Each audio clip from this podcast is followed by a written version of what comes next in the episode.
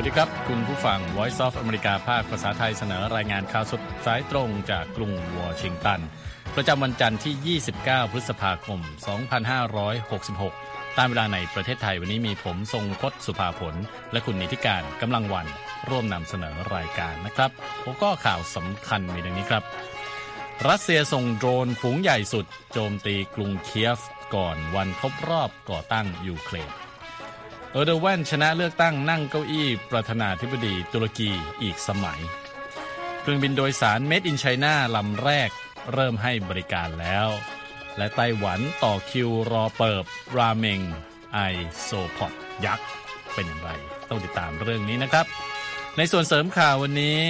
มีรายงานเผยรายละเอียด เพดานหนี้สหรัฐที่กลายเป็นมหากาพย์ตอนนี้ไปถึงไหนแล้ว รายงานเรื่องการเปลี่ยนออฟฟิศเป็นที่อยู่อาศัยนะครับ ช่วยกระตุ้นตลาดอสังหาริมทรัพย์ของอเมริกาได้อย่างไร และส่งท้ายวันนี้ครับ โรงหนังในสหรัฐ เพิ่มรายได้ด้วยการฉายใน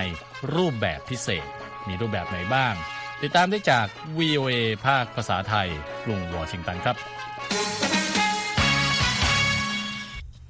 ครับคุณนิติการค่ะข่าวแรกเราจะไปเริ่มกันที่รัสเซียเช่นเคยนะครับ ซึ่งก็มีความคืบหน้าของการ โจมตียูเครนรอบใหม่ด้วยการใช้โดรนใช่ไหมฮะ ค่ะ แล้วก็เกิดขึ้นในช่วงเวลาก่อนวันครบรอบการก่อตั้งยูเครนด้วยนะคะ โดยรัสเซียก็ส่งโดรนฝูงใหญ่ที่สุดเข้าโจมตีกรุงเคียฟในช่วงค่ำคืนวันเสาร์นะคะ ในขณะที่ประชาชนในยูเครนนั้นกำลังเตรียมการฉลองวันครบรอบการก่อตั้งประเทศ ซึ่งตรงกับวันอาทิตย์ตามเวลาท้องถิ่นนะคะครับเซอร์ฮีพอฟโกค่ะเจ้าหน้าที่ทหารระดับสูงในกรุงเคียฟระบุว่าการโจมตีครั้งล่าสุดของรัสเซียนั้น กินเวลามากกว่า 5 ชั่วโมงนะคะ คุณทรงพจน์ครับโดยระบบป้องกันตนเองทางอากาศของยูเครนก็สามารถยิงโดรนตกถึง 52 ลำ จากทั้งหมด 54 ลำ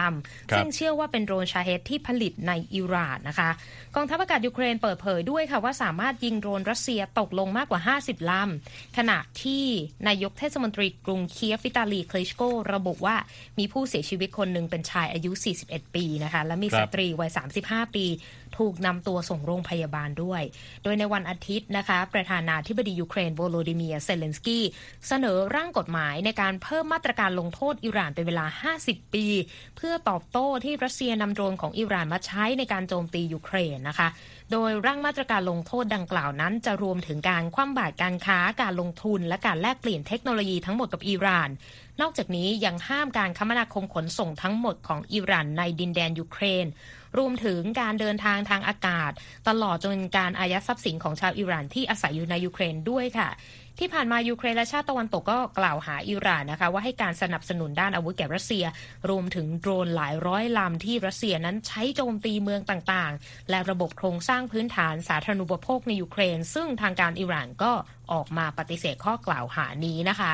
และเมื่อวันเสาร์ค่ะทางประธานาธิบดียูเครนก็ประกาศมาตรการลงโทษชุดใหม่กับทางรัสเซีย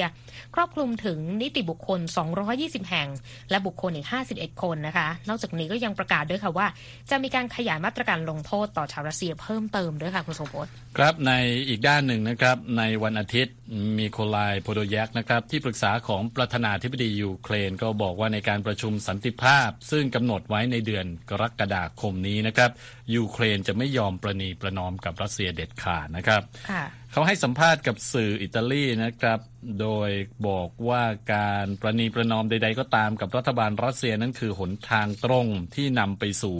ขั้นต่อไปของสงคราม การยกระดับความขัดแย้งและการเพิ่มขึ้นของลัทธิก่อการร้ายทั่วโลกนะครับ และบอกด้วยว่าหลังจากที่รัสเซียทำลายล้างครั้งใหญ่ และสังหารชาวยูเครนไปแล้ว หนทางเดียวที่จะไปสู่สันติภาพได้ ก็คือรัสเซียจะต้องถอนทหารทั้งหมดออกจากยูเครนนั่นเองนะครับ คุณนิติการครับค่ะ ไปกันต่อนะฮะ คราวนี้ไปที่ตุรกีบ้างก็มีการเลือกตั้งกันไปนะครับ ประธานาธิบดีเรจิปเทยิปเออร์โดแวนนะฮะชนะเลือกตั้งขยายการครองอำนาจในรัฐบาลตุรกีออกไปอีกอย่างน้อยหนึ่งสมัยหรือ 5 ปีค่ะนะครับ หลังจากที่เป็นฝ่ายชนะการเลือกตั้งประธานาธิบดีนั่นเอง โดยผลการนับคะแนนอย่างเป็นทางการชี้ว่าประธานาธิบดีเออร์โดแวนนะฮะได้คะแนนเสียง 52.1%ขณะที่คู่แข่งคือเคมาลคิริสดาโรกลูได้ไป 47.9%ผู้ท้าชิงผู้นี้เขายังบอกด้วยฮะเป็นการเลือกตั้งที่อายุติธรรมที่สุดในรอบหลายปี การเลือกตั้งครั้งนี้ก็ถูกมองว่าเป็นครั้งสำคัญของตุรกีนะครับ ซึ่งทางฝ่ายค้านก็เชื่อว่ามีโอกาสที่จะได้รับชัยชนะ และหวังว่าจะปรับเปลี่ยนนโยบายของรัฐบาลชุดนี้ได้ หลังจากที่ความนิยมในตัวของประธานาธิบดีโอเดแวนลดลงในช่วงที่ผ่านมาเนื่องจากปัญหาเศรษฐกิจในตุรกีนั่นเองแต่การที่เออร์โดแวนได้รับชัยชนะ ก็เหมือนเป็นการเน้นย้ำนะครับถึงภาพความเป็นผู้ไร้พ่ายของประธานาธิบดีตุรกีผู้นี้นะครับแล้วก็ยังถือเป็นความพ่ายแพ้ของศัตรูทางการเมืองของเขาเองที่พยายามกล่าวหาว่าเออร์โดแวนบ่อนทำลายประชาธิปไตยและใช้อำนาจนิยมในการบริหารประเทศชัยชนะครั้งนี้นะครับจะทำให้เขาอยู่ในตำแหน่งไปอีก 5 ปีนะฮะเป็นอย่างน้อย หลังจากที่เขาปกครองตุรกีมาแล้วร่วม 20 ปี คุณนิติการ ถือเป็นผู้นำที่ปกครองตุรกี ยาวนานที่สุดนับตั้งแต่มุสตาฟาเคมาลอัตเติร์กผู้ก่อตั้งประเทศตุรกีสมัยใหม่ หลังการล่มสลายของอาณาจักรออตโตมันเมื่อราว 100 ปีก่อนนะฮะประธานาธิบดีโอโดวันวัย 69 ปีกล่าวปราศัยต่อผู้สนับสนุนนะครับ ที่นครอิสนาทิตว่าผู้ชนะที่แท้จริงในวันนี้ก็คือตุรกีเขาได้รับความนิยมอย่างสูงนะครับในหมู่ประชาชนที่นิยมแนวทางชาตินิยม แล้วก็อนุรักษ์นิยม โดยที่ผ่านมาเขาเน้นหาเสียงโจมตีคู่แข่งในประเด็นเรื่องเสรีนิยม แล้วก็เรียกคู่แข่งของเขาคือคิลิสดาโลกลูว่าเป็นผู้สนับสนุนกลุ่มคนที่มีความหลากหลายทางเพศ หรือ LGBTQ นะครับ ทางด้านผู้นำหลายประเทศนะครับรวมทั้งฝรั่งเศสอิหร่าน อิสราเอลและซาอุดิอาระเบียก็ส่งสารแสดงความยินดีต่อชัยชนะของประธานาธิบดีโอเนอร์วันในครั้งนี้แล้วนะครับ จากตุรกีกลับมาที่สหรัฐกันบ้าง มหากราบจริง ๆ นะฮะ เรื่องของการเจรจาเพดานหนี้ของสหรัฐ ก็ยังไม่ถึงกับจบเสร็จสิ้นสมบูรณ์ใช่ไหมครับ แต่ว่าทางประธานาธิบดีโจไบเดน และประธานสภาผู้แทนราษฎร สสเควินแมคคาที่ก็สามารถบรรลุข้อตกลงในหลักการนะครับ ในการปรับขึ้นเพดานการกู้ยืมเงินของรัฐบาลได้แล้วนะครับ แล้วก็หลีกเลี่ยงภาวะการผิดนัดชำระหนี้ครั้งแรกในประวัติศาสตร์อเมริกัน ไปได้ต้องบอกว่าบุดบิดอย่างมากเลยด้วยนะฮะแต่ก็ยังมีความกังวลรออยู่อีกหลายด้านด้วยกันนะครับ วันนี้คุณนิติการเนี่ยจะมา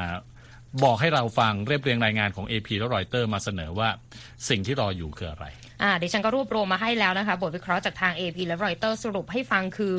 เอาง่ายๆเนี่ย คือค่ำคืนวันเสาร์เนี่ยหลายคนก็ใจจดจ่อนะ เรียกว่าหายใจโล่งไปหนึ่งเปราะเปราะหนึ่งนะ หลังจากที่ทางประธานาธิบดีสหรัฐ และประธานสภาผู้แทนราษฎรสหรัฐเนี่ยบรรทุบรรลุข้อตกลงในหลักการการปรับขึ้นเพดานหนี้ภาครัฐไปได้ โดยทั้งประธานาธิบดีโจไบเดนนะคะและประธานสภาสสเควินแมคคาร์ตี้เนี่ยก็เริ่มต้นการหารือกันนี้ตั้งแต่ 16 พฤษภาคมแล้วนะคุณพศ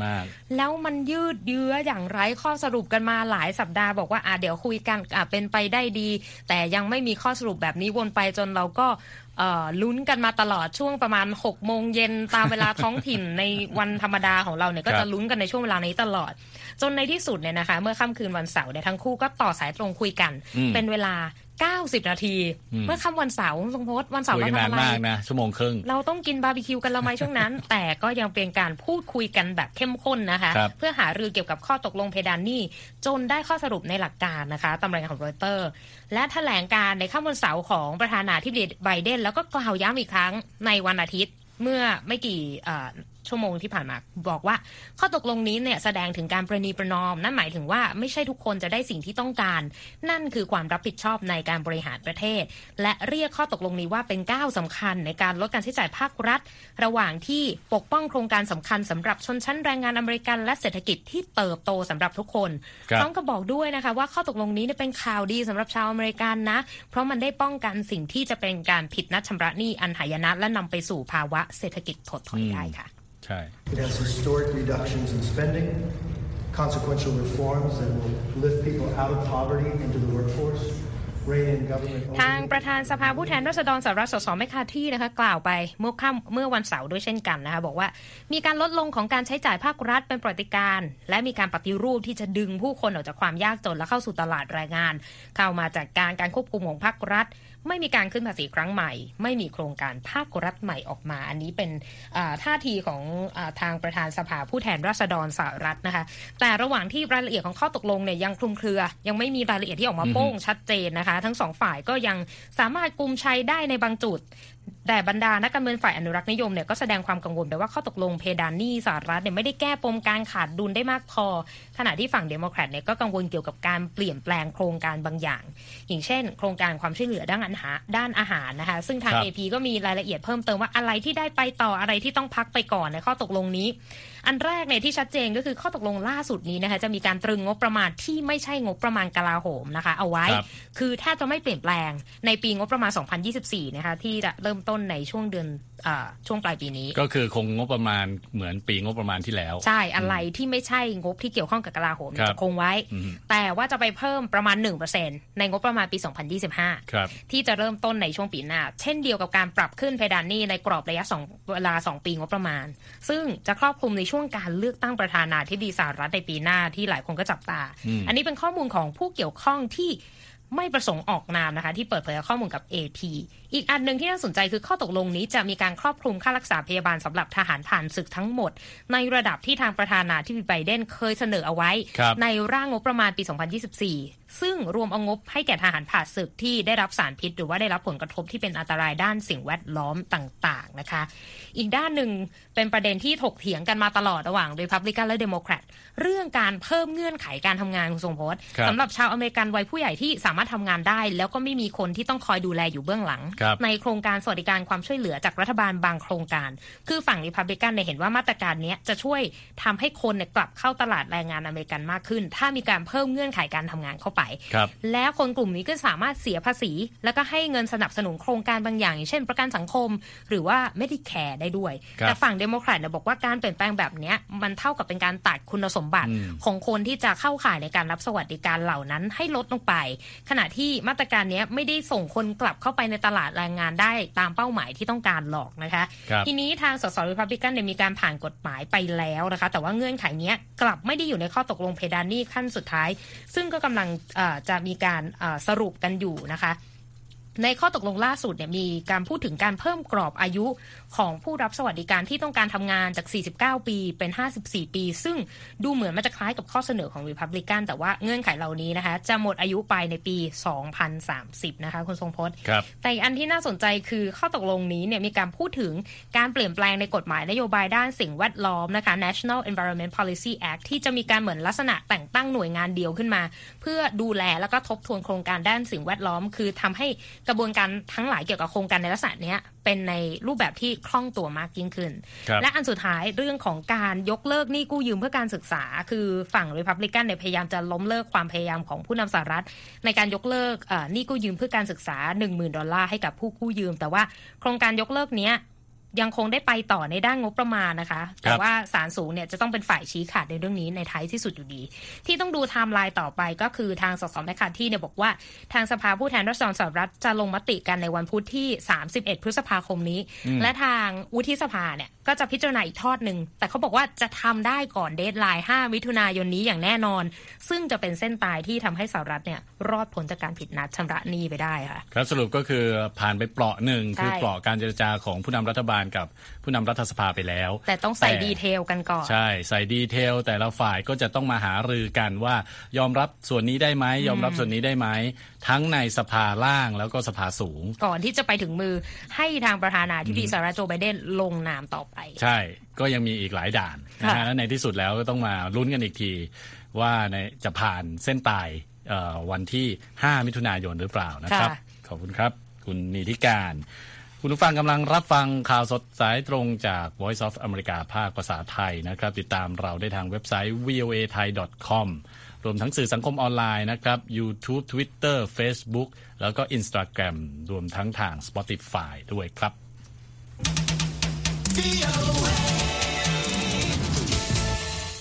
เมื่อกี้ฟังข่าว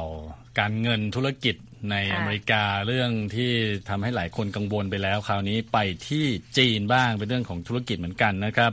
เครื่องบินโดยสารลำแรกที่ผลิตในประเทศจีนนะฮะเริ่มบินให้บริการผู้โดยสารเที่ยวแรกในวันอาทิตย์แล้ว ต้องบอกว่าเป็นก้าวแรกแหมแรกเยอะเหลือเกินนะฮะก้าวแรกของจีนเพื่อเข้าสู่การแข่งขันในอุตสาหกรรมการบินที่ตอนนี้เราทราบกันดีมีผู้ครองตลาดรายใหญ่ 2 รายก็คือ Boeing กับ Airbus นั่นเองนะครับ เครื่องบิน รุ่น C919 นะครับผลิตโดยบริษัทการบินพาณิชย์ของจีน หรือว่าโคแมกบรรทุกผู้โดยสาร 130 คนเดินทางจากสนามบินเซี่ยงไฮ้หงเฉียว ในช่วงเช้าวันอาทิตย์นะครับ บินไปลงที่กรุงปักกิ่งในอีก 2 ชั่วโมงต่อมา จากอันนี้เป็นอ้างอิงมาจากสื่อไชน่าเดลี่ของทางการจีนนะครับ เที่ยวบินนี้ดำเนินการโดยสายการบิน China Eastern Airlines ของทางการจีนนะครับ และด้านข้างลำตัวเครื่องบินก็มีข้อความว่า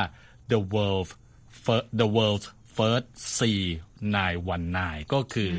เครื่องบินซีนายวันนายลำแรกของโลกนะครับ เริ่มให้บริการแล้วนั่นเอง โคแมกพยายามกระโจนเข้าไปแข่งขันในตลาดเครื่องบินโดยสารขนาดเล็กถึงขนาดกลางนะฮะ ตอนนี้มีเครื่องบิน A320 ของ Airbus แล้วก็ B737 ของ Boeing ครองตลาดอยู่ มักใช้ในเที่ยวบินในประเทศ หรือว่าภายในภูมิภาคนะครับ อย่างไรก็ตามแม้เครื่องบิน C9 วันนายหรือ 919 นะฮะจะออกแบบเองโดยบริษัทจีน แต่ชิ้นส่วนสำคัญหลายอย่างก็ยังต้องนำเข้าจากชาติตะวันตก รวมทั้งเครื่องยนต์ด้วย โคแม็กใช้เวลาพัฒนาเครื่องบินรุ่นนี้ 16 ปีสามารถบินได้ไกลสูงสุด 5,630 กิโลเมตร บรรทุกผู้โดยสารได้ประมาณ 158-168 คน มีแผนผลิตเครื่องบินรุ่นนี้ 150 ลำ ในช่วง 5 ปีข้างหน้านะครับทางโคแม็กยังเปิดเผยด้วยว่าจนถึงขณะนี้มียอดสั่งซื้อเครื่องบินโดยสารรุ่นแรกของจีนเข้ามาแล้วไม่น้อยนะครับ มากกว่า 1,200 ลำแล้วนะครับ ตอนนี้ค่ะ ไปต่อนะครับเรื่องของธุรกิจเช่นกันนะครับ ตอนนี้เจ้าหน้าที่ในหลายเมืองของสหรัฐเนี่ยต้องการให้บรรดาบริษัทห้างร้านเปลี่ยนอาคารสำนักงงานที่ว่างเปล่า เพราะว่าคนไป work from home กันมากขึ้น ให้กลายเป็นที่อยู่อาศัยนะครับ หรือที่เรียกว่า office to housing conversions นะครับเป็นการแปลงสำนักงงานให้เป็นที่อยู่อาศัย ซึ่งตั้งความหวังนะครับว่าจะช่วยให้ย่านธุรกิจใจกลางเมืองที่ตอนนี้เนี่ยค่อนข้างเงียบเหงานะฮะให้กลายเป็นคึกคักขึ้นมาอีกครั้งด้วยที่อยู่อาศัยนั่นเองนะฮะคุณธัญพรสุนทรวงศ์เรียบเรียงเรื่องนี้มาเสนอครับ ผู้กำหนดนโยบายบางคนเห็นว่าการแปลงอาคารสำนักงานให้เป็นที่อยู่อาศัย จะเป็นการเพิ่มอุปทานของที่อยู่อาศัยที่มีต้นทุนต่ำหรือราคาไม่แพง ในขณะที่ฝ่ายที่ไม่เห็นด้วยกับเรื่องนี้ไม่แน่ใจถึงผลดีของการเปลี่ยนแปลงเหล่านี้ค่ะ ในฤดูใบไม้ร่วงปี 2022 Congressional Research Services หรือ CRS ได้เผยแพร่รายงานฉบับหนึ่งที่ระบุว่าค่าใช้จ่ายในเรื่องที่อยู่อาศัยในสหรัฐ กลายเป็นประเด็นใหญ่เพราะราคาบ้านที่สูงขึ้น วัสดุที่ใช้ในการสร้างบ้านก็มีอยู่จำกัด และอัตราดอกเบี้ยเงินกู้ซื้อบ้านก็เพิ่มสูงขึ้นด้วยค่ะ นอกจากนี้รายงานดังกล่าวยังระบุว่ามีการสร้างบ้านใหม่เพิ่มมากขึ้น แต่ปัญหาต่างๆ ที่เกี่ยวข้องกับต้นทุนที่สูงขึ้น และความพร้อมของแรงงานและวัสดุอุปกรณ์ต่างๆ ยังคงมีอยู่นะคะ ในขณะเดียวกันอาคารสำนักงานในตัวเมืองที่ว่างอยู่ยังคงมีอัตราเพิ่มสูงขึ้น ซึ่งแสดงให้เห็นถึงจำนวนพื้นที่สำนักงานที่ยังไม่ได้ถูกใช้ประโยชน์ บริษัทธุรกิจอสังหาริมทรัพย์ CBRE กล่าวว่าอาคารสำนักงานที่ว่างเปล่า มีอัตราส่วนอยู่ที่ 12.2%ในช่วง 3 เดือนสุดท้ายของปี 2019 จำนวนดังกล่าวเพิ่มขึ้นเป็น 17.8%ในช่วง 3 เดือนแรกของปี 2023 และเมืองที่มีอัตราการใช้พื้นที่สำนักงานน้อยที่สุด ได้แก่ซานฟรานซิสโก ซึ่งมีอัตรานี้ 29.4%ฮิลสตัน 23.6%ฟิลาเดลเฟีย 21.7%และที่วอชิงตันดีซี 20.3%ค่ะ เนื่องจากที่อยู่อาศัยที่มีจำนวนจำกัด และอาคารสำนักงานที่ว่างเปล่ามีจำนวนเพิ่มมากขึ้น จึงมีหลาย ๆ เมืองที่ลดหย่อนภาษีให้แก่บรรดานักพัฒนาอสังหาริมทรัพย์ เพื่อให้มีการแปลงสำนักงานให้เป็นที่อยู่อาศัยเพิ่มขึ้น โดยมีเงื่อนไขข้อหนึ่งว่าราคาของที่พักอาศัยเหล่านี้ต้องต่ำกว่าราคาท้องตลาดค่ะ ในเดือนมกราคมที่ผ่านมาเมืองพิตต์สเบิร์กประกาศยอมรับแนวคิดดังกล่าว เพื่อผลิตที่อยู่อาศัยที่ราคาไม่แพง โดยการแปลงพื้นที่สำนักงานที่ไม่ได้ใช้งานเต็มพื้นที่นะคะ ในเดือนตุลาคม นครบอสตันประกาศแผนพัฒนาใจกลางเมือง ซึ่งรวมถึงการสร้างบ้านเรือนเพิ่มขึ้น โดยบางส่วนจะมาจากการแปลงสำนักงานให้เป็นที่อยู่อาศัย ส่วนที่เมืองซีแอตเทิลรัฐวอชิงตัน ได้เริ่มมีการแข่งขันสำหรับเจ้าของอาคารในใจกลางเมืองและบริษัทออกแบบ เพื่อค้นหาแนวคิดการแปลงสำนักงานให้เป็นที่อยู่อาศัยในเดือนเมษายนค่ะ ในขณะที่มิวเรียล บาวเซอร์ นายกเทศมนตรีของกรุงวอชิงตัน ต้องการให้การแปลงสำนักงานเป็นที่อยู่อาศัยช่วยฟื้นฟูจำนวนประชากรในพื้นที่ใจกลางเมืองแผนการของเธอที่ประกาศไว้ในช่วงต้นปีนี้ มีวัตถุประสงค์เพื่อเพิ่มจำนวนประชากรใหม่ 15,000 คนในตัวเมือง จากจำนวนประชากรที่มีอยู่แล้วประมาณ 25,000 คน เมื่อเดือนมกราคมที่ผ่านมานายกเทศมนตรีพิตต์สเบิร์ก เอ็ดเกนีกล่าวไว้ที่การประชุม United States Conference of Mayors ที่วอชิงตันว่า จะต้องทำให้ใจกลางเมืองกลายเป็นย่านที่อยู่อาศัยที่มีชีวิตชีวา และเต็มไปด้วยความสนุกสนานและกิจกรรมค่ะ ธัญพรสุนทรวงศ์ VOA ภาคภาษาไทย กรุงวอชิงตันค่ะ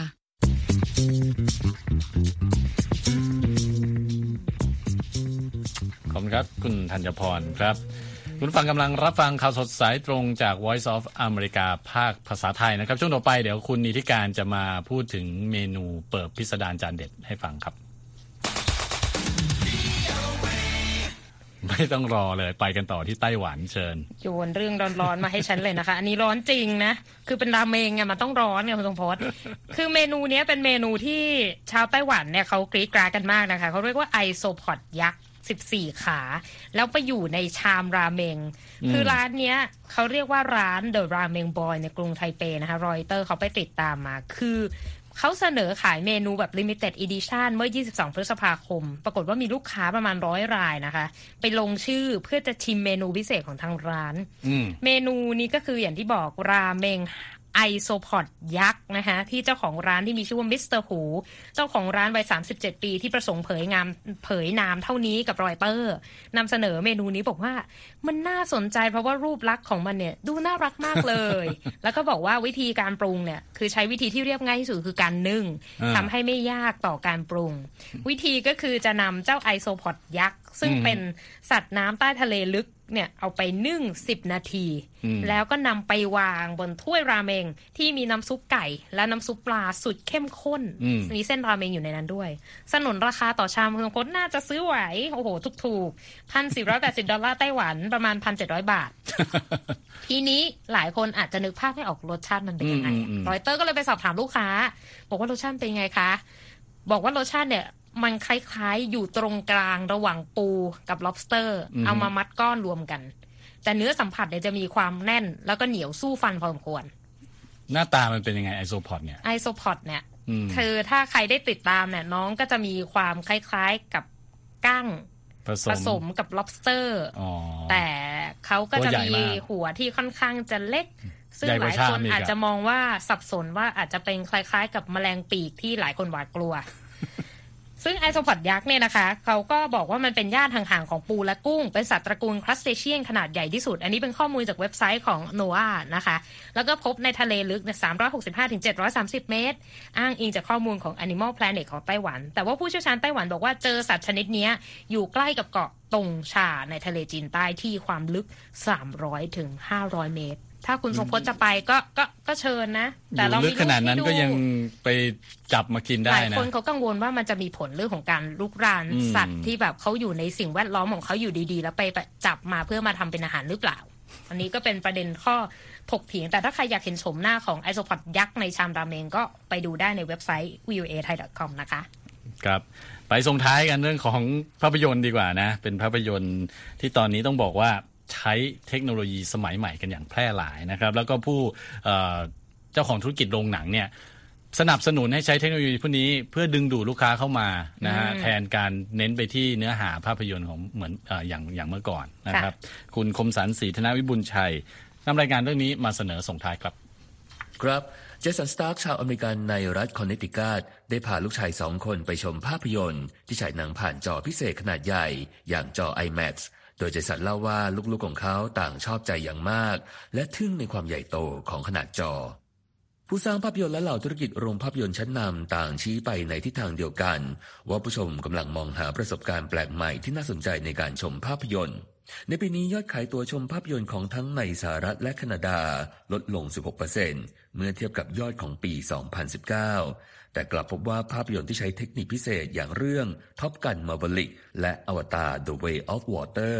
ดึงผู้ชมจำนวนมากเข้าสู่โรงภาพยนตร์จิมออประธานฝ่ายจัดจำหน่ายของบริษัท Universal Pictures ในสหรัฐ ให้ทัศนะว่ากลุ่มคนที่รู้สึกตื่นเต้นในการชมภาพยนตร์ในโรงหนัง พวกเขาต้องการสิ่งที่ยิ่งใหญ่ที่สุด ยอดเยี่ยมที่สุด และเปี่ยมด้วยประสบการณ์มากที่สุดเท่าที่จะเป็นไปได้ โรงภาพยนตร์ต่างใช้เทคโนโลยีเพื่อมอบประสบการณ์ที่ดีขึ้น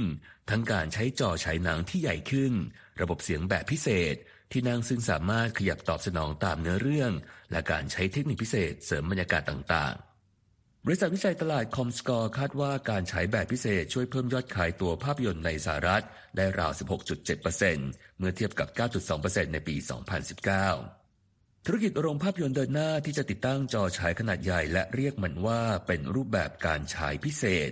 อ้างอิงตัวเลขจากบริษัทวิจัย Omdia พบว่าในปี 2022 โรงหนังแบบฉายพิเศษในทวีปอเมริกันเหนือมีมากถึง 1,940 แห่ง สูงขึ้น 4.4%เมื่อเทียบกับปี 2021 การฉายแบบพิเศษนี้รวมถึงจอประเภท IMAX และจอขนาดใหญ่พิเศษที่ถูกสร้างขึ้นโดยบริษัทในธุรกิจโรงภาพยนตร์ ปกติแล้วราคาตั๋วเฉลี่ยเพื่อชมภาพยนตร์ในสหรัฐจะอยู่ที่ประมาณ 11 ดอลลาร์ และการใช้แบบพิเศษนี้มักที่จะมีราคาสูงขึ้นราว 5-7 ดอลลาร์Brock Bagby ประธานเจ้าหน้าที่ฝ่ายเนื้อหาการจัดผังและการพัฒนาของเครือบริษัท B&B ที่ดำเนินธุรกิจโรงภาพยนตร์จำนวน 531 แห่งใน 14 รัฐ กล่าวนะครับว่าในยุคหลังโควิดยอดขายตั๋วการฉายแบบพิเศษพุ่งสูงขึ้นกว่าในอดีต Bagby ยังบอกว่าโรงภาพยนตร์ที่มีหลายโรงในหนึ่งสาขา หรือประเภท multiplex พบว่ารายได้ประมาณครึ่งหนึ่งมาจากการฉายแบบพิเศษ และเมื่อย้อนกลับไปก่อนเกิดการระบาดใหญ่ สัดส่วนนี้อยู่ที่ราว 30%เท่านั้น Richard Gelfond ประธานเจ้าหน้าที่บริหารบริษัท IMAX Corp กล่าวว่าความสนใจในรูปแบบจอ IMAX เพิ่มขึ้นทั่วโลก เขาสัมภาษณ์กับสำนักข่าวรอยเตอร์สว่าในปี 2023 นี้ บริษัทของเขาได้ลงนามในข้อตกลงเพื่อติดตั้ง และปรับปรุงจอฉายภาพยนตร์ไปแล้วจำนวน 62 ฉบับ ซึ่งเป็นตัวเลขที่สูงกว่ายอดทั้งหมดของปี 2022 และคาดว่าในปีนี้รายได้รวมที่เกิดจากการฉายภาพยนตร์ผ่านจอ IMAX จะแตะระดับเท่ากับก่อนยุคโควิด อีกหนึ่งสัญญาณที่น่าจับตาคือเหล่าผู้สร้างภาพยนตร์ในฮอลลีวูดได้ผลิตภาพยนตร์แนวแอคชั่น และเต็มไปด้วยลูกเล่นมากขึ้นสำหรับ Gelfond เขามองว่าคนต้องการที่จะชมภาพยนตร์ลักษณะนี้ผ่านจอ IMAX และมันจะกลายเป็นประสบการณ์ด้านวัฒนธรรมที่เกิดขึ้นทั่วโลก Jeff Bock จากบริษัทวิจัย Exhibitor Relations มองว่าในช่วงฤดูร้อนนี้ จะเป็นบททดสอบว่าการฉายแบบพิเศษ เป็นที่ต้องการของเหล่าผู้ชมมากน้อยแค่ไหน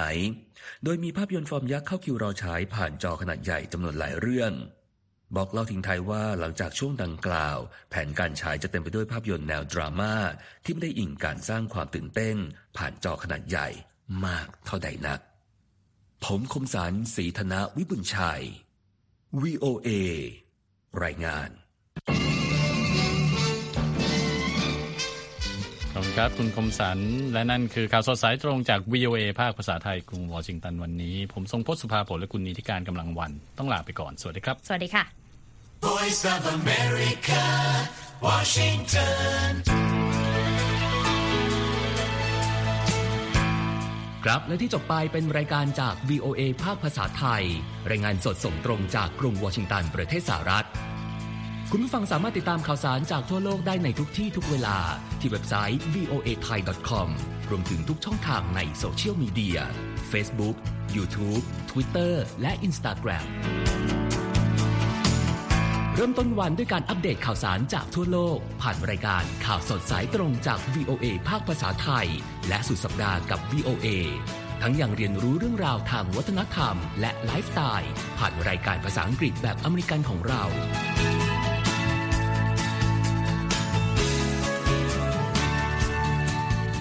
ติดตามความเคลื่อนไหวในประเทศสหรัฐ การเมืองอเมริกัน พร้อมเข้าใจที่มาที่ไปของเหตุการณ์สำคัญ รวมถึงข่าวต่างประเทศ จากแหล่งข่าวที่เชื่อถือได้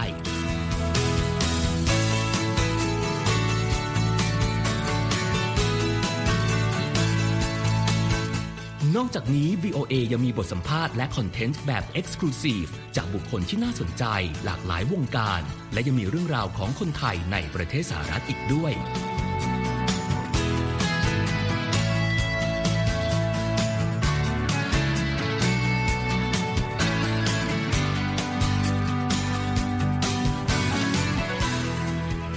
นะครับที่ให้ VOA ไทยเป็นส่วนหนึ่งในการติดตามข่าวสาร สาระและเกร็ดความรู้ของคุณ จากรายการต่างๆ ที่เรามุ่งมั่นนำเสนอ เพื่อความเที่ยงตรง ทันเหตุการณ์ และมีประโยชน์ในทุกๆวัน